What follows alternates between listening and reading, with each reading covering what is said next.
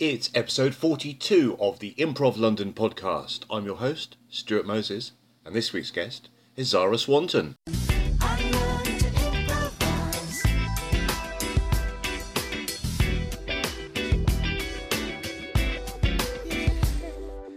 Zara Swanton, welcome to the Improv London podcast. Thank you very much. Thanks for having me. I'm so excited. I have to say that your notes, uh, your notes are the best looking. I mean, we've had some good notes um, on this podcast so far, but yours are definitely the most colourful. And uh, Well, as I say, like the consummate professional I am, I have written them in crayon because I don't have a pen. You know, grown-ups have pens. I have crayons. many, many boxes of crayons, actually. And and why do you have so many crayons? because I, I think it's the same thing as the reason I like improv. I can't write. I cannot write. I am very visual and spontaneous. Therefore, if I'm trying to write something down, I'll do it visually in crayon form. and Do little little pictures everywhere. It's nice. It's nice how you brought the crayon back to improv straight away. That was really good. That, I that mean- the way we kept us on topic when I was just going. Crayons, they're good, aren't they? You've got to justify it all, you see. It's, it's what you learn when you're doing improv. You must justify your choices. So I'm going to just chuck things in, and then I'm going to rely on you to justify them and bring them back to improv. Is that what I can rely on you to do? Do it, try it. Once, once someone gave me the stimulus of Elton John, I managed to justify it with Fall Out Boy. I'm not quite sure how I got there, but I did. right,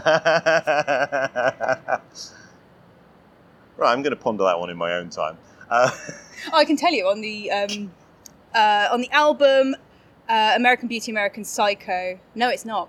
It's Save Rock and Roll. There's a duet between Elton John and Fall Out Boy. ah, right, okay. Something you remember in the middle of a scene for absolutely no reason. but it's, it's really good in a scene when you can be bring that sort of specificity, and even if people in the audience don't know Elton John or Fall Out Boy, although I presume all my listeners know both those artists, um, you know, just the way in which a character can say that, and just you know that. I don't know. It's it's enjoyable even if people don't know the specifics. I think it's even more funny because the character was a six-year-old woman from Pontypridd, so uh, you know it's only fun when you're saying Fall Out Boy in a Welsh accent. cool, cool. Right, so where should we start? Ooh, um, the beginning. Let's start at the beginning. Let's- Okay. In chronological order. where does the Zara Swanton story begin? Well, I think my, my particular journey began only really about a year ago. It's not been that long at all. I went to um, uh, so I'm an actor and I went to a casting workshop about 18 months ago. And I was doing a comedy scene um, and I was told uh, to go and do some improv because um, the lady's favourite actor was Carrie Ad Lloyd and therefore I should go and be Carrie Ad Lloyd. And I was like, I love Carrie Ad Lloyd. Yes, let's all be Carrie Ad Lloyd. Oh, couldn't we just? Yes. So I uh, signed up to Hoopla's um, basic class with um, Heather Urquhart. And I just had the best time. I, it was a group of adults from all walks of life just playing in a room. And I was like, I want to do this for the rest of my life. I just want to play. This is fun. Uh, so I kept going. I did uh, improv for performance with Ginny Lyons, which is really exciting. And then, oh no, that's not chronological at all. Between those, between those was the really big turning point in my life. I met Annie Sertich from Groundlings. ah, She came over to London and did a course, and it was all um, character based and based on the Groundlings principles. And between the adults playing around in a room and me being an actor and bringing characters, and then still playing around in a room, I was like, this is fantastic. so I kept going. Um, then I did. Uh, I did long form with Chris Mead. Oh right, How was that?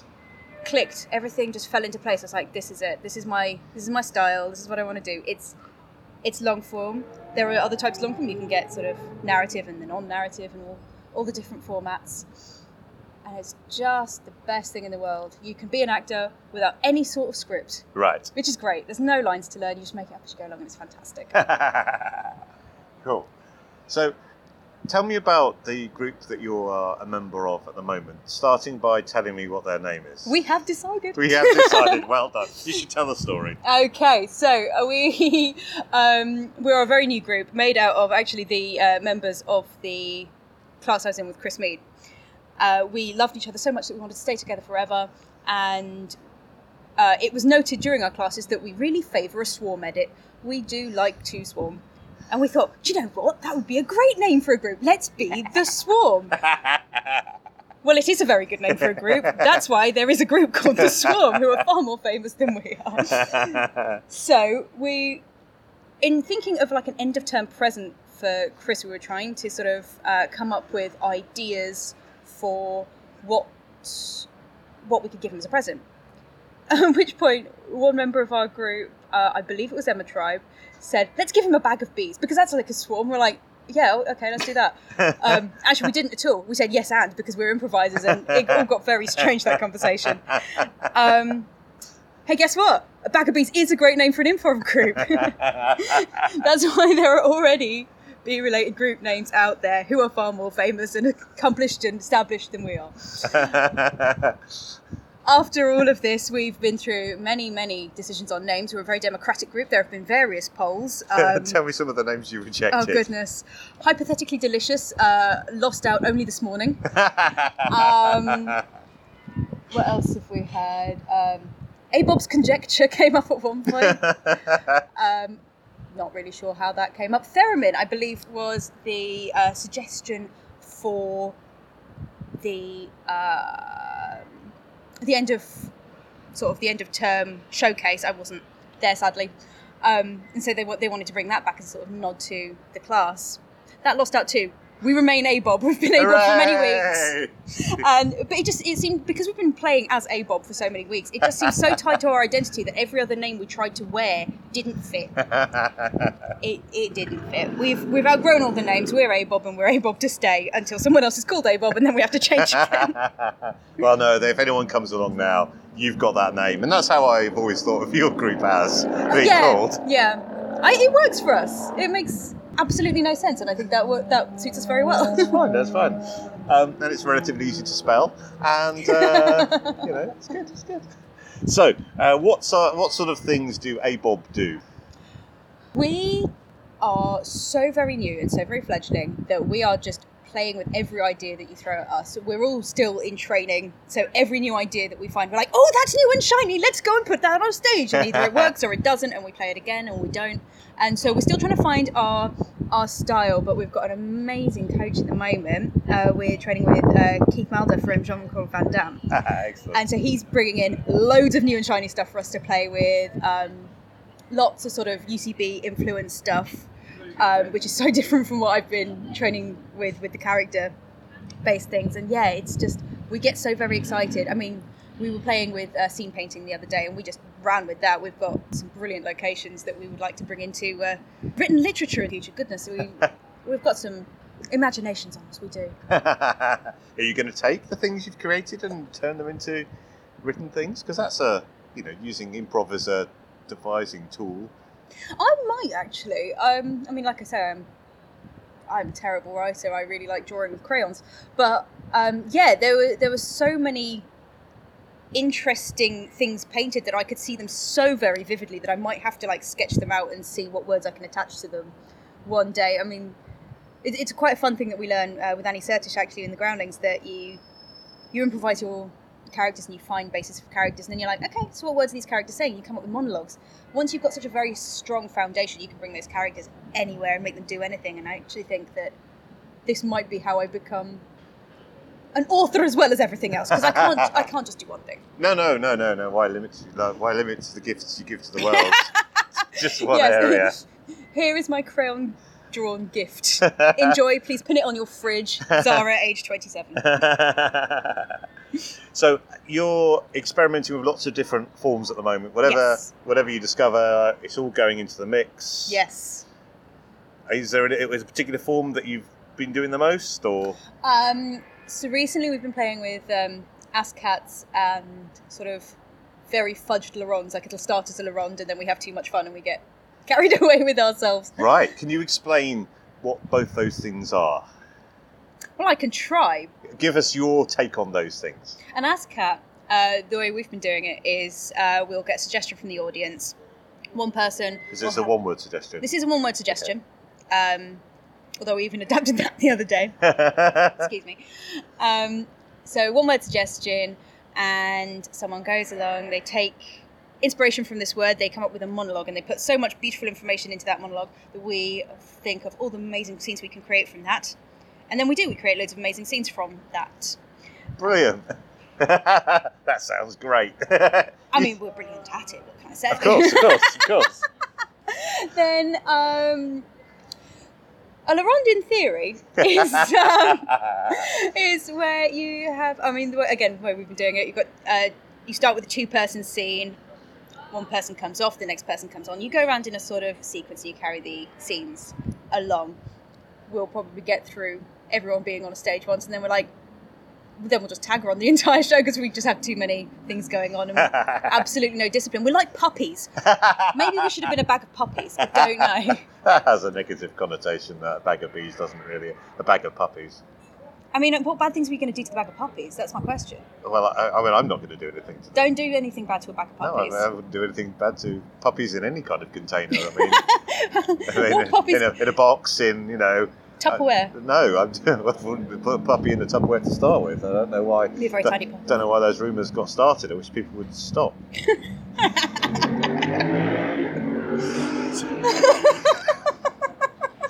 um, and anyway, um, so yeah, so um, you've.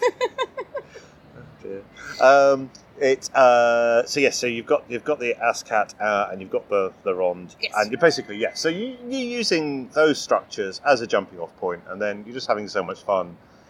I don't think it matters. You know, I don't think anyone's going well. The audience had a good time and uh, ABOB had a good time, but I don't think they quite struck to the form. and so I. Well, no, perhaps they aren't. But I'm I'm so excited when we are learning with new people and we're learning the new forms. As I say, we get so excited to try out every new thing. And I think once we've been doing this for a while, we'll we'll sort of get into our groove and we'll know exactly how Yeah. everyone works, um, and just how how dark we can get as a group. yeah, that darkness, that, that call to darkness, that seems to be a thing. mm. Is that a phase or is that? I don't know. I don't know. I think that's probably just us. I think that that might stay quite dark. I want to say that I'm going to be the least dark of everyone, but I just don't think that's going to be true at all. Yeah. Every single one of us has has a bit of a dark moment, and you can bring on the sweetest and most innocent character, but sometimes that's where it gets really dark. It's great. It is so much fun to play with. Sorry, flashback. Weird flashback moment. Um, we were uh, we were doing a rehearsal the other day actually, and we were scene painting a classroom. Well, then suddenly there was blood dripping off the blackboard, and um, I, I I ended up playing a sort of Dolores Umbridge type character but I was stab- uh, stabbing um, Meredith Meredith Annex's hands with a biro. no, it was an HB pencil. Do excuse me, specificity at all times. exactly, yes. now we know exactly what it was. It makes it all the more. But you can picture it now, you see, and you can draw it with your crayons. Why? Why were you stabbing her hand with the HB pencil? Oh, she was telling lies. You must not tell lies. Well, that's. You know, I'm interested in the idea of moral absolutes, but ultimately, you can't go around stabbing people with pencils. See, at school I always That's- favoured moral, moral relativism, but there we are. cool. So, you talked about finding uh, sort of, you know, uh, how everyone works and their, their sort of Mm. groove and stuff. What do you bring to the group? What's your raison d'etre? Mine would probably be characters. I've been an actor for five years. It's sort of, it's what I've always done. I've always, I was always going to be an actor. Um, I've always played around with accents and faces and various bits of character and, and it's the justification thing again. It's trying to figure out when you're looking at people why they do the things they do, and it fascinates me. So Ah. that's probably what I bring to the table. So you're taking something, you're taking your interest in the psychology of people Mm. and observing them, and then using that as fuel for your imaginative games. it's rather than it just being imagination there's a great thing that once once you're wearing sort of know, the coat of character as I, I've now decided it is The coat of character. the coat of character it's a mo- technicolor dream coat of character Mm. um, you don't have to invent anything anymore you don't have yes. to imagine it and decide on what's going to happen the character does it for you it's nice and easy you can sort of switch your brain off a little bit and just let it all come out. So long as you're keeping an eye on what's happening in the scene and where everyone else is on the stage, and making sure you know when to edit and things like that, the character will do everything else for you, and Yes. That's a rather glorious, wonderful thing. Yeah, so it's, it's interesting the way in which playing characters on stage encourages you to observe characters in real life. Oh, absolutely.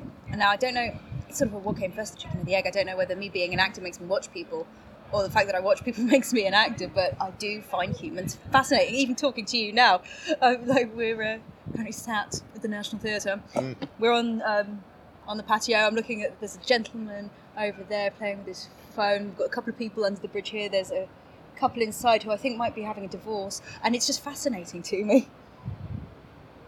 Yes, well, uh, Stuart's looking around. He's absolutely determined to see where these couple are. I'm going to point them out in a minute, and Okay. they are, yeah, they're dividing the assets. Uh, she's going to keep the sofa, really? Yeah.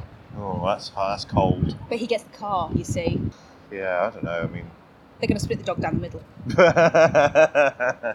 once again with the darkness. Sorry, No, no, sorry. no, it's fine, it's fine. I'm nice, honest. I promise. I feel that this might be the the uh, the catchphrase of uh, a Bob. Uh, We're nice, but really also very dark. Uh, it's like um, darkness in sort of gingham petticoats. yeah, the, the most terrifying type of darkness. No, it's true. the heart of darkness has pigtails. If you're observing people closely outside of improv Yes. and you're interested in how they work, Hmm. I mean, how do you extrapolate from your observation?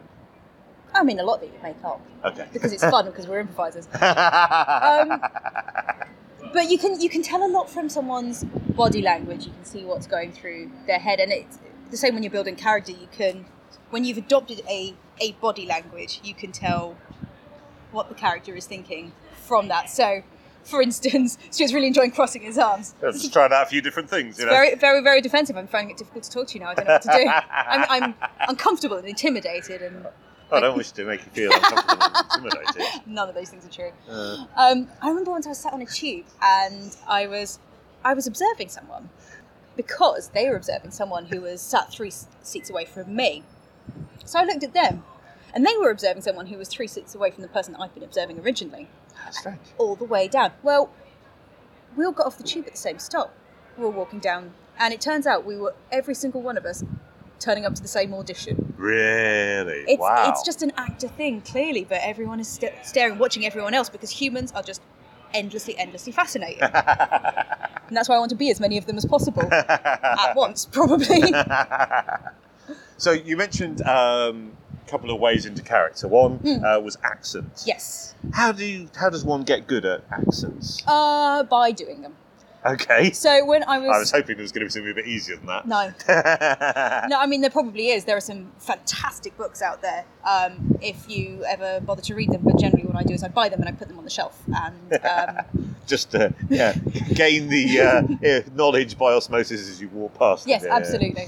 Um, so when I was uh, I was studying in America quite recently, I was uh, doing the basic course at the Groundlings over in LA with Sean Hogan for five weeks, and I found that every well maybe only three out of however many characters I did over those five weeks were British. None Ah. of them from the same region, and every single other one was American Yeah. because when you're around the accent so much, you just click in.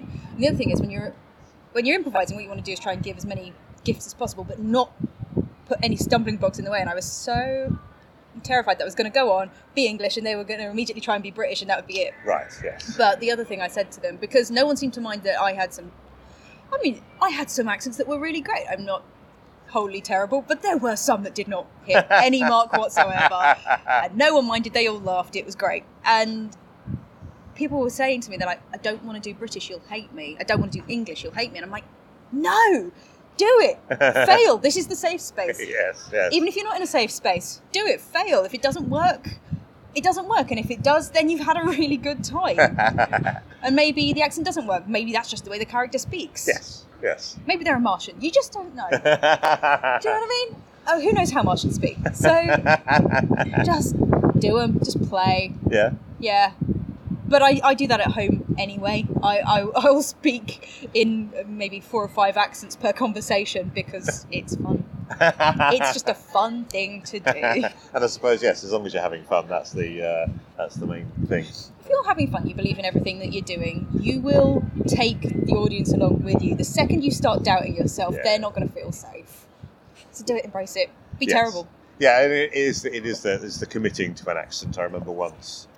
Yeah, I was going for American, but it just it really it just wasn't American. Yeah. But that was just the way that this character spoke, and it was just you know I there love was it. there was amusement to be had from the fact that everyone knew I was aiming for American and just gone wide. and America's a big place. There's plenty of variety. You'd have thought I could have hit a target that large. Not a chance. No, but you know what? If you hear um, Americans try and do other American accents, they hit it maybe as often as we do. yeah, yeah. it's it's a very specific thing. You do have to be surrounded by it to sort of. It's like learning a language. Yes. You're making your mouth move in a completely different way. Um, I don't think I could hit the American accent nearly as many times as I did over there here. Right. Yes, because you're surrounded by it all the time. and kind of- Absolutely. yeah. I mean, so the other day um, I was doing a jam at the Jean Claude Van Damme dinner in a movie. I went on, decided to be Russian. Sounded like uh, the Meerkat adverts. they are, aren't they supposed to be Russian meerkats? I imagine so, but I don't think either of the actors are Russian. No, no, no, that is, that is true. I, I did not get any sort of um, genuine, uh, authentic Russian accent in there, darling. And uh, for that, I must be flogged by Sir Laurence Olivier himself. but you know, I don't think I don't think people go along to Jean Claude Van Damme Jam Night, uh, or indeed any jam, going, well, I really love improv, but I, what I really got into it for was authentic Russian accents. And if someone does an inauthentic Russian accent, then I'm just throwing my chair over and leaving. I mean, I, you know. Oh, but what a good, what a great gift that would be. if you were doing something and someone actually got up, threw a chair, and left, can you imagine just the justifications you could come up with on the spot for that? That would be a beautiful thing. So long as no one got hurt. yes, yes. Actually, when I was at the um, when I was at the Groundlings, there was um, one of my classmates got very exuberant in a scene and did chuck a chair towards me. I was really terrified. I was in the front row of the Yeah. because you, you sit in a sort of audience when you're doing those classes. Yeah. I was there shrunk back because I was so scared this chair was going to hit me. God, yes, that's It's commitment. yes, it is commitment. Don't don't throw chairs, everyone. I sort of think that you should have at least your ten percent improviser brain going. Don't do things that might hurt people. Yes. Health and safety. Yes. Uh, the uh, Improv London podcast is very much against the throwing of real chairs. And Uh, puppies.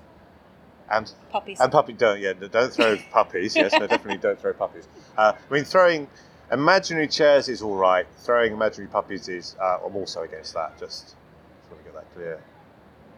So I'm just imagining space work chairs being thrown now, and if an audience member threw a space work chair, would we be able to know what it was? Oh, I suppose we just justify whatever the space work was. I'd certainly duck. Um, so uh, and you mentioned uh, the other way of getting into character was face work. Oh, it's, it's a way I Yeah, get way- way you do, it. yes, there are so many ways you can get into character. I really like moving my face around. I think as a child I imagined myself a sort of young female Jim Carrey, so I wanted to see how malleable my face was. I'm as as a child, and definitely not now I'm a grown up, endlessly fascinated by gurning. It's amazing just how they can make their faces move in those ways. So I do sit in front of the mirror and pull my face in various different directions just to see what it will do and what that inspires. Wow. So yeah, Well, we should perhaps explain what gurning is for people that don't know. How does one explain? Well, you're Uh, demonstrating it. I'm really there. trying. Um, It's sort of pulling her face and sticking your lips out and. it's kind of trying to insert. I'm trying to even figure out which lip it is. I, as far as I can remember, it's like the the bottom lip into the top lip. and I don't know. Please Google gurning Yeah, right Google now. gurning. It's just a treat. And I think It will can- make your night great. you can probably even do that if you're at work. I think that is. I think that's safe for work. It's a legitimate use of company time. well, I didn't I say think- that, but you're not going to get in trouble for. so you sit, you sit in front of the mirror and then move your face around. I do do that. Yeah. Okay.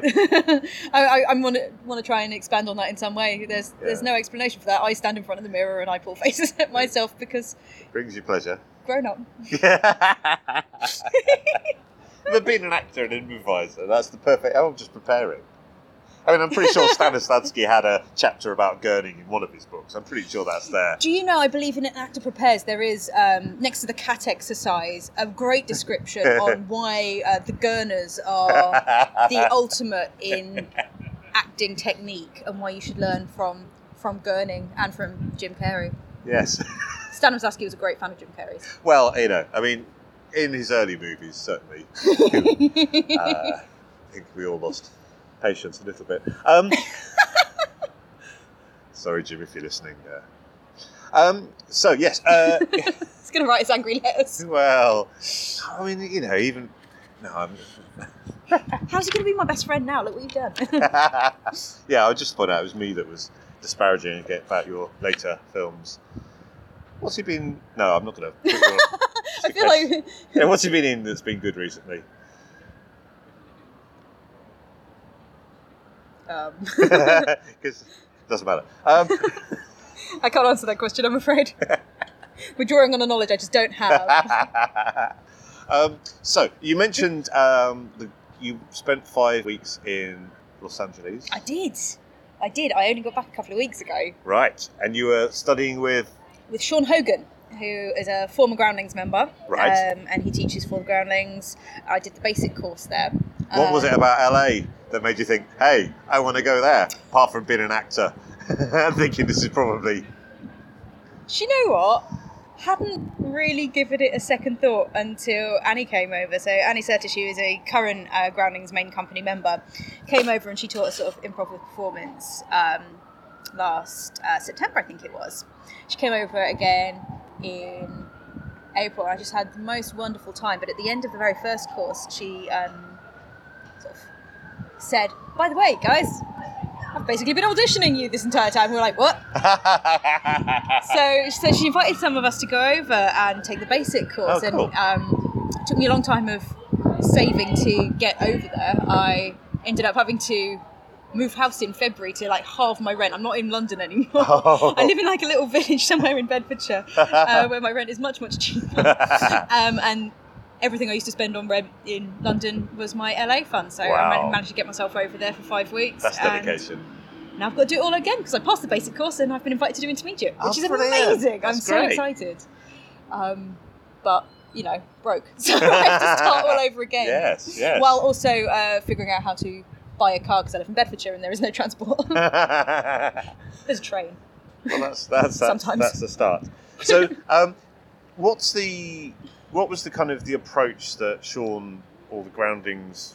What's their kind of how do they fit into the improv world? Very, very character based. Um, it's, You're already good at that. You don't need to go to LA to study that. Oh, I absolutely do. This is a, this is a whole different ballgame from what I've studied. Um, it and it is. It's it's completely new and it's wonderful um, and thrilling. You get a sort of a list of all the the high percentage and low percentage choices, do's or don'ts, if you will, but not that extreme. And with this framework in place, you go and you just you are character. The first thing you go on with is character. You do space work that will inform your scene, and you have an emotional choice. And from there, you play. It's very, very grounded. Grounded. It's very organic.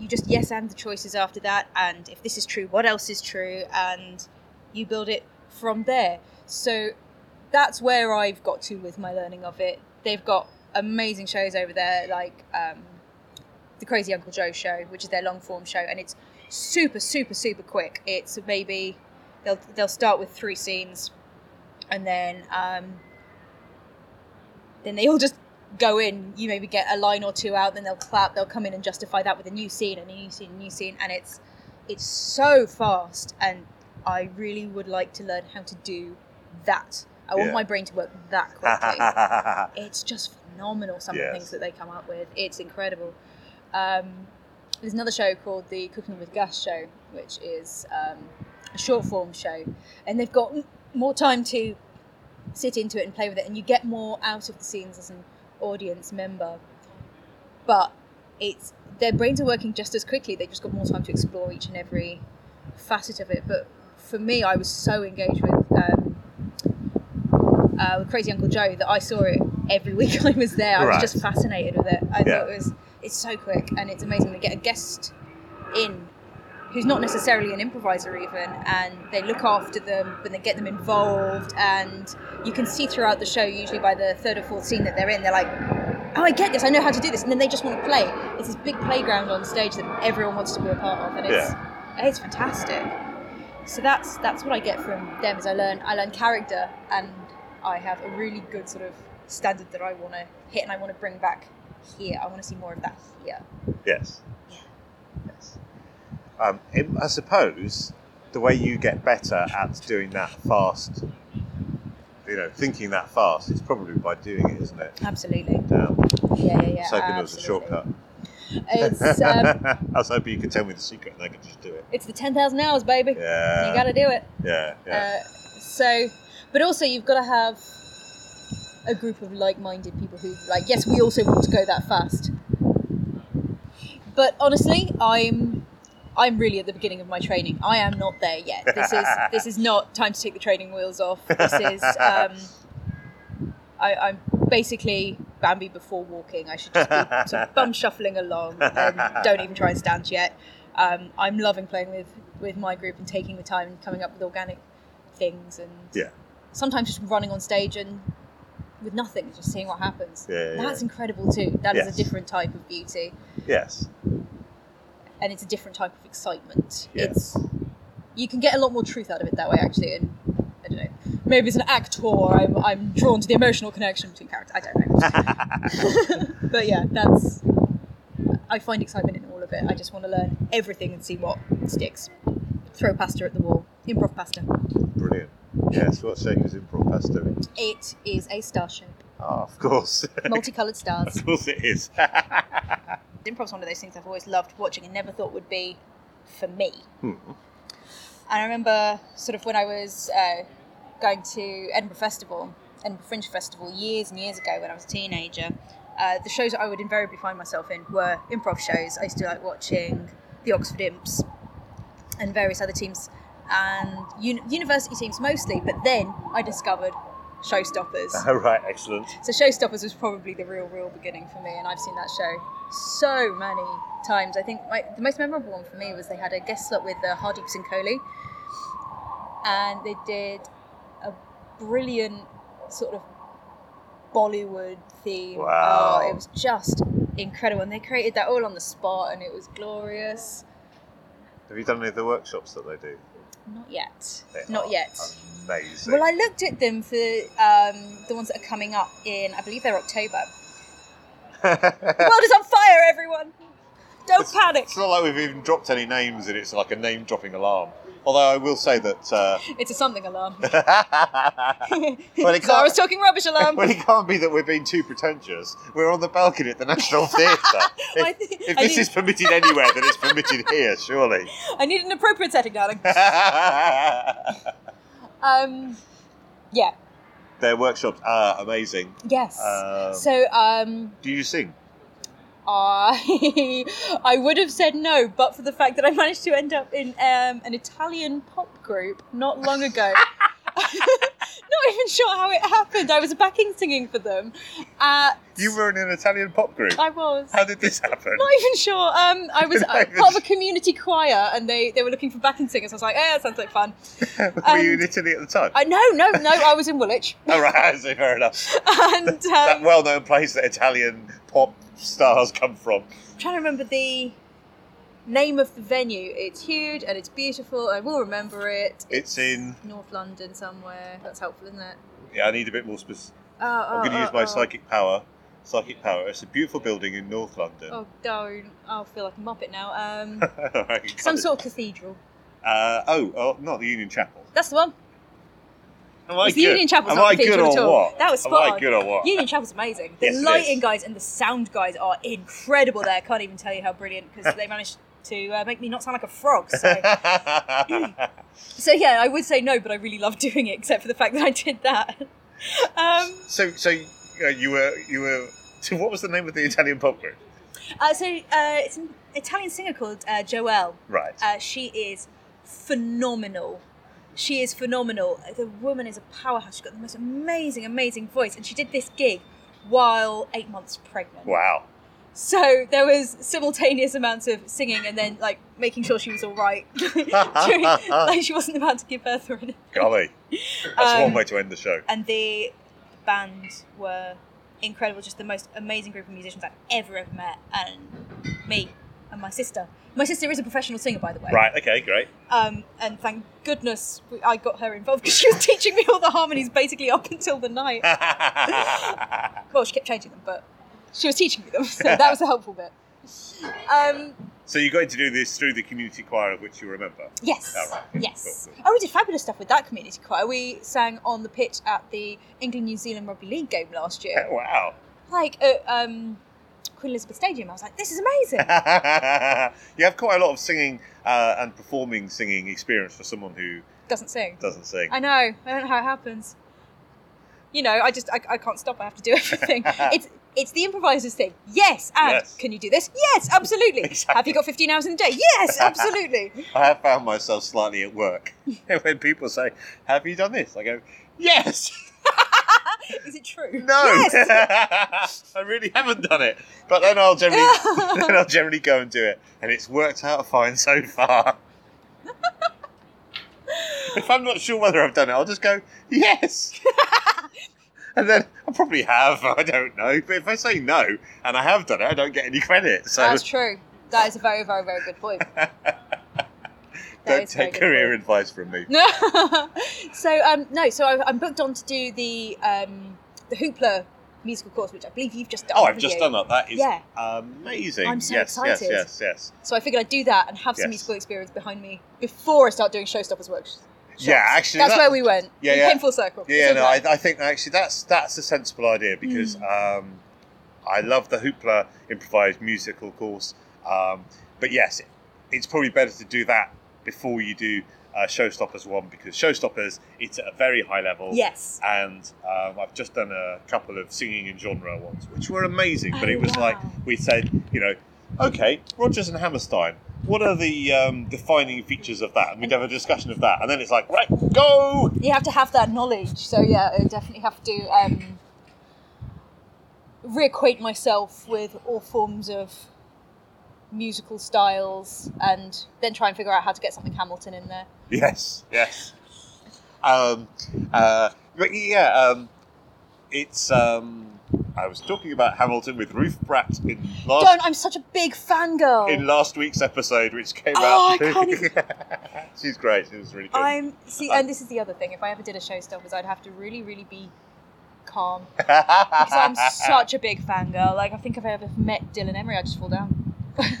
Don't know how I do it.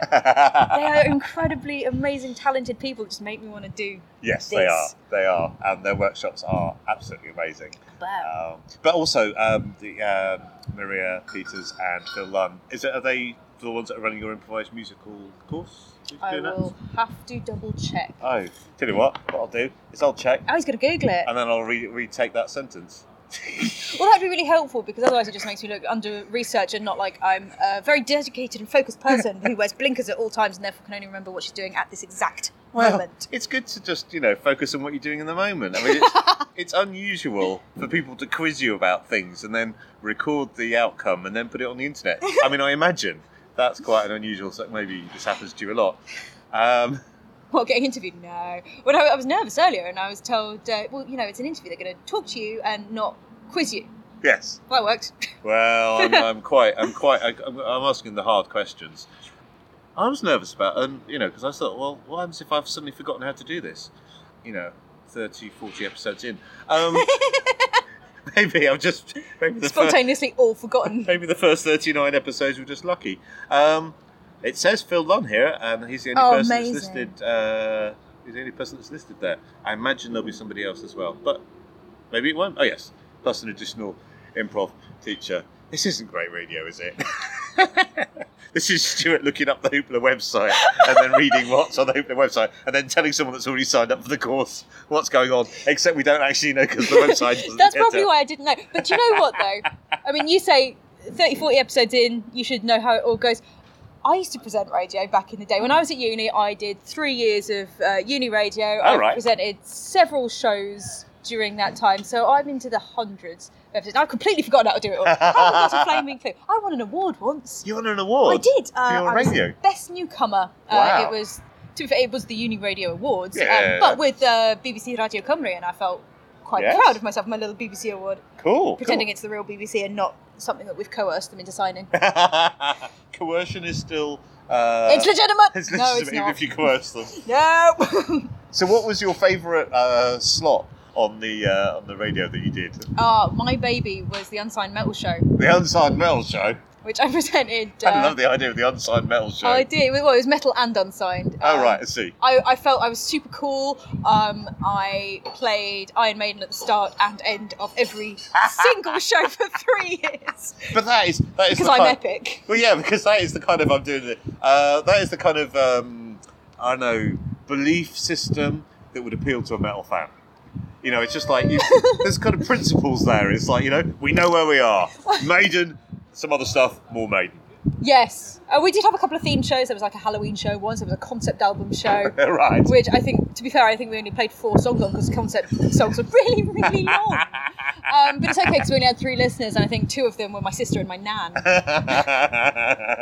nice. It's nice that your family are supporting you. my sister used to um, call in the show. I was just going to say, so did I did have a little, phone-ins? yeah, so I did a little shout out to it. You couldn't hear because it uh, we had to adhere to such very strict rules. You couldn't hear what the um, the caller was saying, so uh, you had to do it during tracks and then just give them a shout out Oh, on right. the air. What I loved is that it you can't have a ringing phone in the studio, obviously sound recording. Yes. So there was a light, but someone had covered the light in like a blue gel.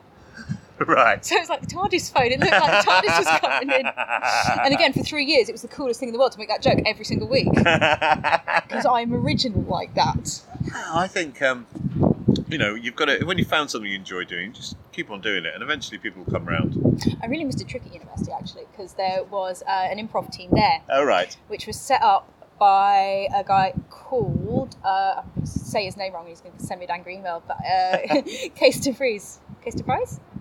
Anyway, um, Do you want to do you want to say a couple of versions, and then I'll edit in the right one? When we I'll never it? find out. No, fair enough. I'd have to call him and ask what his name Yes. is, which after knowing him for six or seven years it's a might bit be a bit now. offensive. Maybe through the medium of this podcast that uh, he could, uh, you know, you couldn't ask him in person, but by broadcasting it to everybody.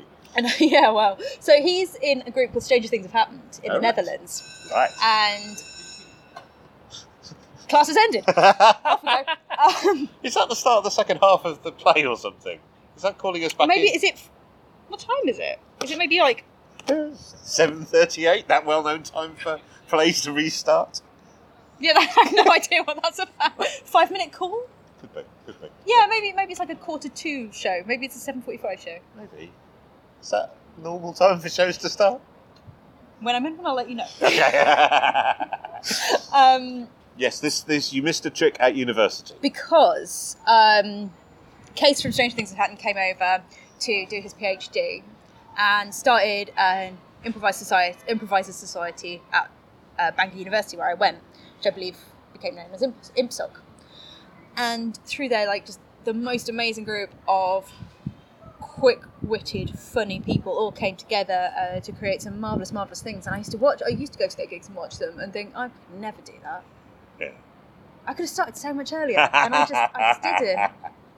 Yeah, no, that, that, that thought has occurred to me. Yeah. You see these people and you think, wow, they're really amazing. And then you find out they've been doing it for 10, 15 years or whatever. It's like, no wonder they're that good because they've had that much more practice. It's interesting, like, so I was listening to um, the podcast you did with uh, Chris Mead, and he said Oh, he, was, he started in 2009, I think. Yeah. Well, I graduated in 2010. Had I done ImpSoc at Bangor and then left, I could have started at the same time. Just think where I'd be today. well, he um, he has the ability to travel through time. That's so, uh, true. you know, it's uh, He's fantastic like that. he is mainly just that way. No, no other way. Just his ability to travel through time. And indefatigable. There's an energetic bounty man. Yes, energetic bounty man Chris Mead. I hope, I'm, hope, I'm hoping that name is going to catch on, much like the improv journeyman Mark Tyndall. But um, No, but do you not think if Yeah, you ever yeah. find a, a, a Chris Mead improviser, they are they're also bouncy and energetic. well, yes, exactly. Yes, yes. Uh, um, yes, Chris Mead. Well done. don't know what I'm talking about anymore. I think what I'm trying to do here is I'm, I'm, I'm so aware that I know nothing about improvisation at all that I'm thinking if I can just keep making Stuart laugh, then I won't have to answer any more questions. Um, no, well, fair enough. Um, I'm new. I'm so shiny new. No, I have it's a world to explore. it's good. I, I like your enthusiasm. That's a good thing. We need we need enthusiastic people because it's awful when people uh, Hate life? Yeah, that's yes. Well, yeah. I mean, when they hate improv as well. there are improvisers that hate improv. Sometimes. What have they got to live for? I don't understand. That makes me so sad. Well, you can have too much of a good thing. Hmm. All right, we know what I'm thinking of. And I sort of don't really want to share this, but now I don't want to share it. I'm going to share it. You have to. Much as I love the Hoopla launch pads, Yeah. and I think they're brilliant, and I think they're a really good idea. Mm. Sometimes towards the end, I start to hate everything, Mhm. uh, starting with improv and then everything, and then I realise it's probably time to go home. Do you think it's just seeing too many improvisers at once? I think, you see, there's part of me that really loves it, and I love getting a 10 15 minute sample of every group, and then I just think my head gets too full and I can't take any more in. That is basically a catchphrase of mine. My head is too full. That's what most of my cartoons and my crayons and my purple sparkly notebook are about. The fact that my head just gets too full. I, I use this notebook as like a Pensieve. Ah, right, yeah, yeah, yeah, yeah. It's taking the images out of my head, putting them on paper, and then they don't have to be there anymore. Yes, that's and I quite like improv because it gets me out of my head entirely, but probably don't absorb myself in it the same way. And not being in London, I do have about 50 miles worth of improv space, so I, I have to choose to be a participant in it now. Yes. No, I think it's great. I mean, uh, uh, it's almost an embarrassment of riches in that I'm really glad that there is so much to do, Mm. and you could, you know, do a workshop or attend a show or anything every night. So I'm not. I'm happy about that. I think that's a good thing. I just, I know. I find that sometimes I need to have a balance, and I need to sometimes refuel myself so I'm getting things that aren't improv. Would it help you if there was maybe like a, a variety night? So if you had like sketches in between the improv, or songs, I don't know, Yeah. poetry. Poetry sounds Haiku. nice. Haiku, they're short. we were so delighted with our, our choice of ABOB today that there were sp- many spontaneous poem and haiku. Wow, that sounds cool. We've got some very talented people in ABOB. so, I uh, just sent a list of emoticons going, "Yay, celebration! Here's a balloon." had it been hanging over you the fact that you wouldn't know what your group was called? Or did you really know what the group was called? And was Perhaps we did. Perhaps we did already know.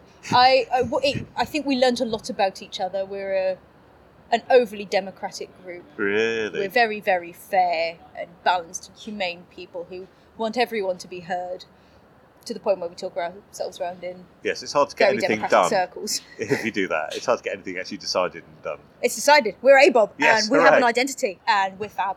And I love it. I had to just bring the, the attention back to me there because otherwise I was going to start interviewing you, which is what my natural pattern is. Back you've, I you've got experience of this, you see. Well, see, the, the very first people I interviewed, um, I was I was in Edinburgh. I thought uh, perhaps, oh, you know, even though I was definitely going to be an actor, I was never going to be an actor. I was never going to make it as an actor. I needed to do a proper, sensible human job. So um, I was going to try and work in media. Right. So I went to the Edinburgh Television Festival and were, I was doing loads of masterclasses and learning how to do it, and uh, found myself presenting because you know that's the most grown up you can get to acting without being an actor. So my very first interview was with uh, Four Poofs and a Piano oh, right, yeah, yeah, yeah, I remember. uh, while they were still playing on uh, Jonathan Ross show. Yes. Thank you for contextualising them Yes. because I couldn't remember where I knew them from, but I yes, it was. Jonathan. Ross. Um, Yes. And so I was sat on the sofa in their flat All right. interviewing them, but I was sat in the middle of all of them. So I was like surrounded by them. They were the, again super quick, funny men, and they were just coming joke, joke, joke, joke, joke, all sides of me. I was like, there I am, maybe 19, 20, going, oh, lots of things are happening around me. Try and get a question in. that footage actually exists somewhere. so what was that? What was that broadcast on then? Is it wasn't broadcast. It was a workshop with MTV Oh right. that was taught by Laura Whitmore. wow. Yeah, yeah.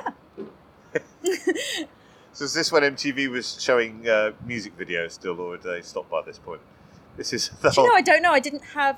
I was I was living in uh, Bangor, and terrestrial television had only just been turned off, or uh, analog television, I should say. Um, so we'd only just witnessed the birth of uh, Digital, because I was in Wales and I only ever heard the adverts in Welsh. um, what was Digital? Digital is uh, digital. Oh, I see. Right. Okay. Um, so yeah, no, we didn't have anything so fancy as MTV or Sky or anything like that. I got to sit in the McTaggart lecture that year.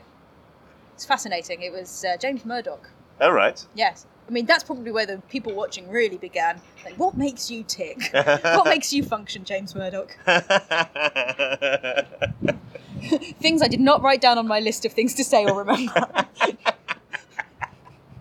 cool. Right. Okay. So, uh, big, big final question. yes. Big final question. Oh, What do you? What would you like? Uh, I'm doing. The, the, this is a gesture of doom. Um, gesture of doom. Looks like the gesture of the entire world. this is a gesture of the rainbow gesture. Of Oh, I love me, it. Um, conjuring up a rainbow for you to answer. Um, I want to answer a rainbow. Ask me a rainbow. I can sing a rainbow. Get get thee to showstoppers right away. Um, yeah, yeah, yeah. With that, with that beautiful singing. yeah. Sign me up to more Italian pop bands. Where are they? um, yes. What would you like the future to hold for you and for improv? And if all things that you dreamed of came to pass, what would your dreams be? Okay. See what I did there? Yes. Rainbow gesture. The rainbow gesture of everything all Yes. in the world. I'm doing it Yes. too now. We're both like just gesturing wildly on Somehow- the patio of the National Theatre. Somehow it seems the right place to do it. No one's looking at us askance, although that's possibly because we're the only people here. Because it does. You're not the first person that's almost got rained on It might while rain. doing one of these podcasts. I It tell might you. well rain. Okay, so in the rainbow of the universe and everything, Yes. what do I want in life and what do I want for improv? I want more characters. I want to be the one that brings more characters Nice. here. I would like, I mean, general goal in life is just to be playing all the time for money, essentially. I would like just my entire world to be improv and acting and messing around with singing and you never know maybe i'll sell a crayon drawing one day when i'm really famous and there are sad people who want to collect stuff i've done i don't know um, also secretly i would really love to be on neighbours it's, it's, that's a secret Uh, in Okay. no way because i tell everyone Taya McLeod, if you're listening, you really need to cast me. I'm great. Yeah, I even know the casting director on Neighbours. no, that's good. It's good. So, um, why why neighbours? Why why neighbours and not home and away, for example? I've been watching Neighbours pretty much since the day of my birth. Right. Enough. I was born just after Kylie and Jason got married. Ah, yes. Um, in But real before life, Bouncer's Dream. yes, which I have actually now seen. Um, 30th anniversary had some great like flashbacky moments. Um, Home and Away does have the superior soundtrack. It's true; they've got a better theme tune. yes. So what I used to do back when it was on BBC was you'd watch Neighbours and then the start of Home and Away, and then turn it off immediately. Oh, hardcore. I um I uh, I always preferred Neighbours out of the two. I always preferred Neighbours, and there was a point at which I was watching it both when it was shown at one o'clock or whatever time it was in the afternoon, and then then at the five thirty showing, uh, and I did slightly question my life choices at that point. Uh, So when I was at university and there was the um, the change from terrestrial to digital. No, no, it was before that. It was when um, Neighbours moved from Channel One to Channel Five. Well, we didn't get Channel Five in Bangor at the time. oh no! No. So I was terrified that I was going to lose it for six months. I was there, sort of uh, finding alternative ways of watching it, and then found a massive archive of '90s stuff. So I've got to catch up on the whole Libby and Drew thing all over again. that was Oh. fabulous. um, as an adult, I've sort of arranged my working life around neighbours or my home life around neighbours. I made sure I had a, a box that would record neighbours for when I was working in the city, and now I don't anymore. Um, I was I was supply teaching for a bit Yeah. so that I would get home in time for neighbours. I now work from home, so lunchtime is neighbours. Living the dream. It oh, I can't even tell you of of all the um, real world lives I could be living if I'm not going to be an actor full time. This is the one. It's brilliant. I sit in my study, I type away on my computer, I watch neighbours, type away some more. It's great. Brilliant. There's nothing you can say. Like, yeah, great. that that that was a big finish. that was that was a kind of big finish that I'm normally trying to steer people towards, and it was just you're living the dream. I am living the dream. Thank you very much. Thank you for having me So and for talking nonsense with me for an hour. that was really good. I made this. That's improv.